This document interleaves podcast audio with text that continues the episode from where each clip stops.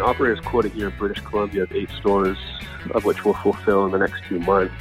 And then in Alberta, we're rolling out a pretty ambitious expansion plan by way of about ten development permits that we acquired late last year, of which we'll really focus in on five to eight key A-plus locations.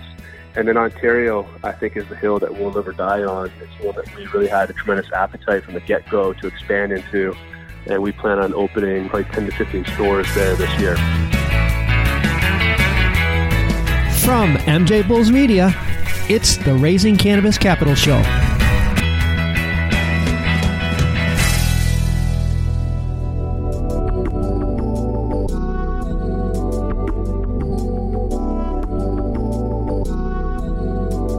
Today in Raising Cannabis Capital, we are continuing this month's Cannabis Dispensary Spotlight Series with Harrison Stoker from Hobo Cannabis Company. Harrison, welcome to the show. Hi, thanks for having me. Well, exciting, and we're glad you're able to take some time out of your day today to talk to us about Hobo Dispensaries. You're a Canadian chain, so we're very anxious to learn what's, what it's like to run dispensaries in Canada. I guess to get things started, maybe you can just tell us how you got started. Yeah, well, it's funny you started with chain. We've always really shied away from that word, uh, despite being in business for twenty years by way of uh, hospitality businesses, and that's public houses, cocktail clubs, barbershops, cafes, restaurants, and uh, we've always taken a pretty unique approach to building our brands and business verticals, and that's a sense of independence. And so out of the fourteen, fifteen pubs that we've got, there's no two that are named the same. And so that's why I say we've always shied away from the idea of chain that really fit our uh, corporate culture, because we never really use the word corporate either. Yeah. That was until we started a men's barbershop brand called Barber and Co. And it's now got seven locations. And so we got a little exposure to the idea of a chain or a multi-door. But twenty years experience in hospitality certainly sets you up for success as it relates to service and human interaction, which was a pretty natural fit for moving into cannabis retail. On top of that, because at a provincial level, after mandated by the federal government, every province was allowed to figure out their distribution method. Most provinces opted to do it through their current liquor distribution channels, and regulators were the same style of regulators as well that had handled liquor. Okay. If you were to kind of distill down our group's core competency, it's Donnelly Group. We are really good at lining leases and licenses, which is effectively the first hurdle in getting into cannabis retail. We're also pretty agile and nimble and maybe a little bit masochistic in our work ethic, all characteristics and values that were absolutely needed for getting into this emerging market. Especially in Canada. I mean, you guys were off to a scramble there to try to get licenses. I know that was it was a real challenge. And is that which the the approach that you used to expand? Yeah, well, I mean, obviously we were really familiar with the regulators and the negotiations, you know, navigating the water of licensing by virtue of liquor licensing, but we learned a few hard lessons. The first lesson was we're all new to this in Canada. Everybody was new to this new legal market, and so there was a real process of learning for everybody, ourselves included, despite having sort of quote-unquote twenty years experience in acquiring leases and licenses. So there was certainly a steep learning curve, but it was a learning curve that we had sort of put ourselves through before, and, and were ready to sort of weather that storm by just staying pretty scrappy and independent is really at the core of our D N A. Yeah, and being in the hospitality industry gives you a leg up because you already are comfortable with that aspect of it. Now it's just trying to adopt a lot of those principles that you learned and you've, and have perfected in the hospitality industry to the cannabis industry. Yeah, that's it exactly. I mean, the first principle really is the customer experience and a, a real relentless focus on that customer. There's really nothing more important than that. So we always kind of hold that high and holy.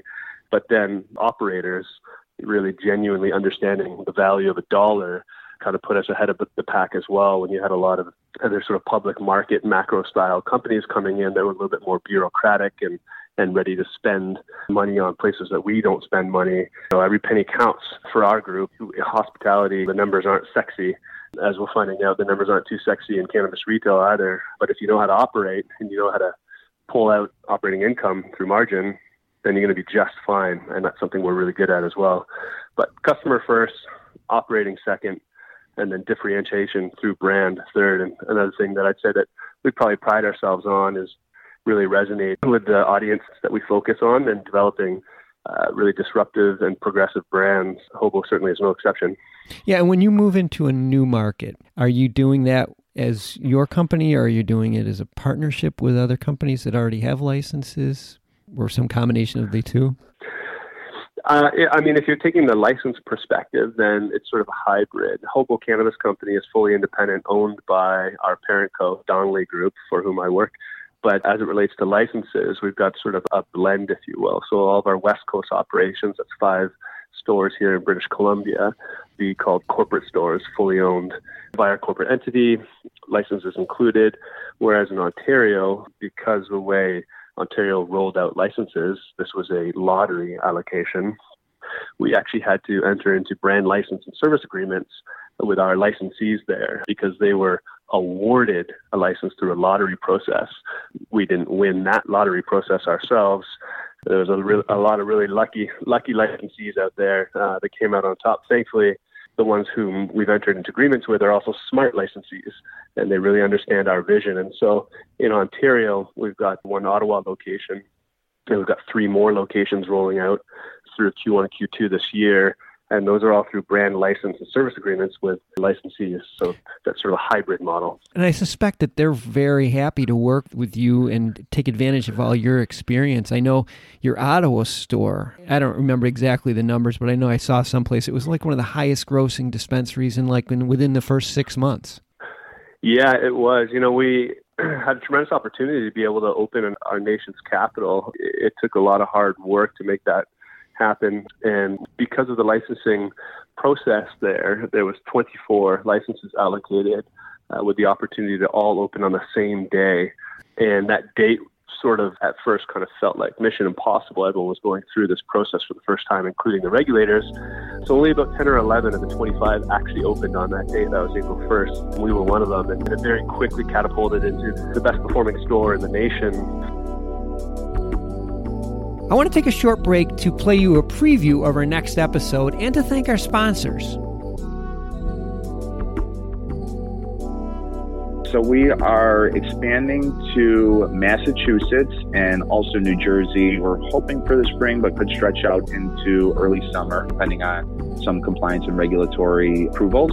Our Massachusetts locations are going to be in Sharon, and the other one is going to be in Plymouth, which is kind of exciting. It's the oldest town in the U S, Plymouth Rock. And then the other is Elizabeth, New Jersey.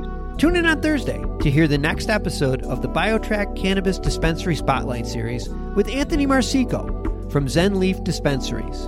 And now let's get back to today's show. I think it keeps coming back to that experience that you had in the hospitality industry and taking advantage of the things that you learned there and applying them to this industry. I want to switch gears here quickly while we still have a minute.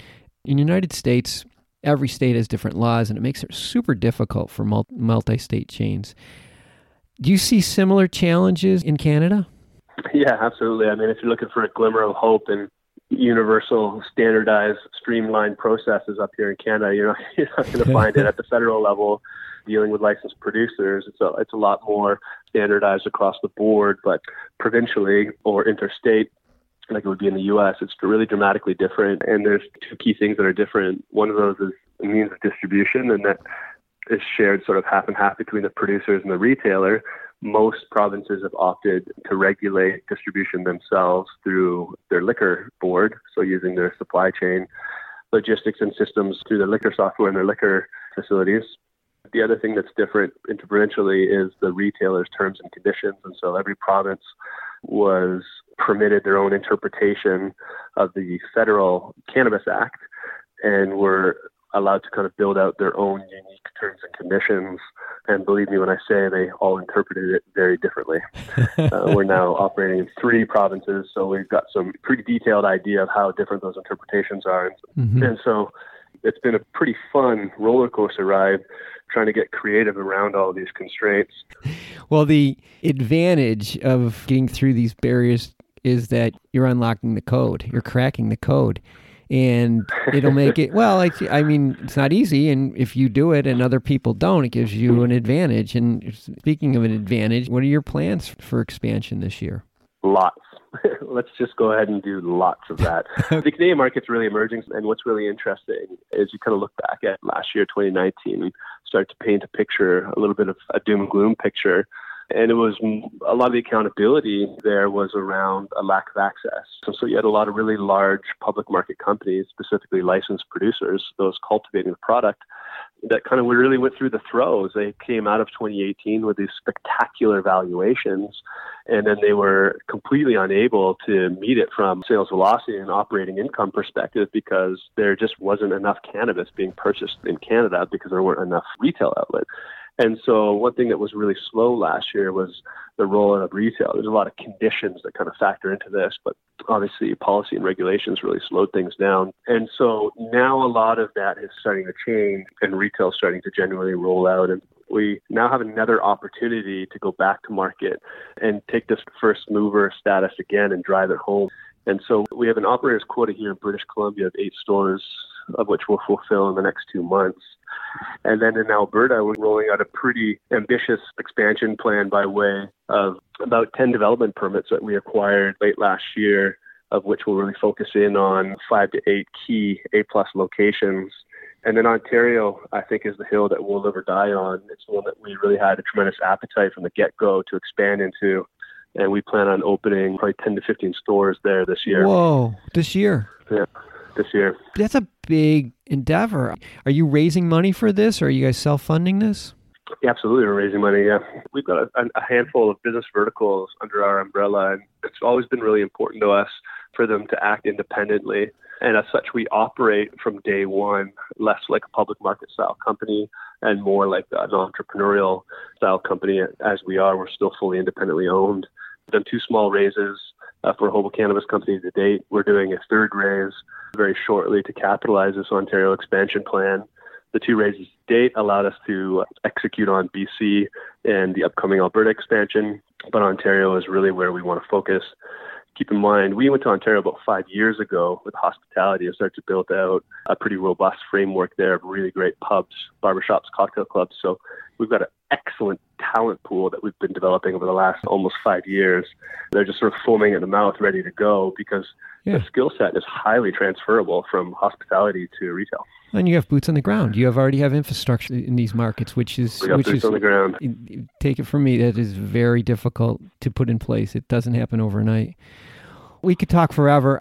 We will have all of Harrison's and Hobo's information in the show notes and also on the M J Bulls website. So if If anybody wants additional information or to reach out to them about possible investments, you can get all that information right there. Harrison, this is really exciting stuff. You're killing it up there. Good for you. Hey, you're telling me we're we're having a little bit of fun. At least while we're still at it, you know. Well, thanks for being on the show today. Hey, my pleasure.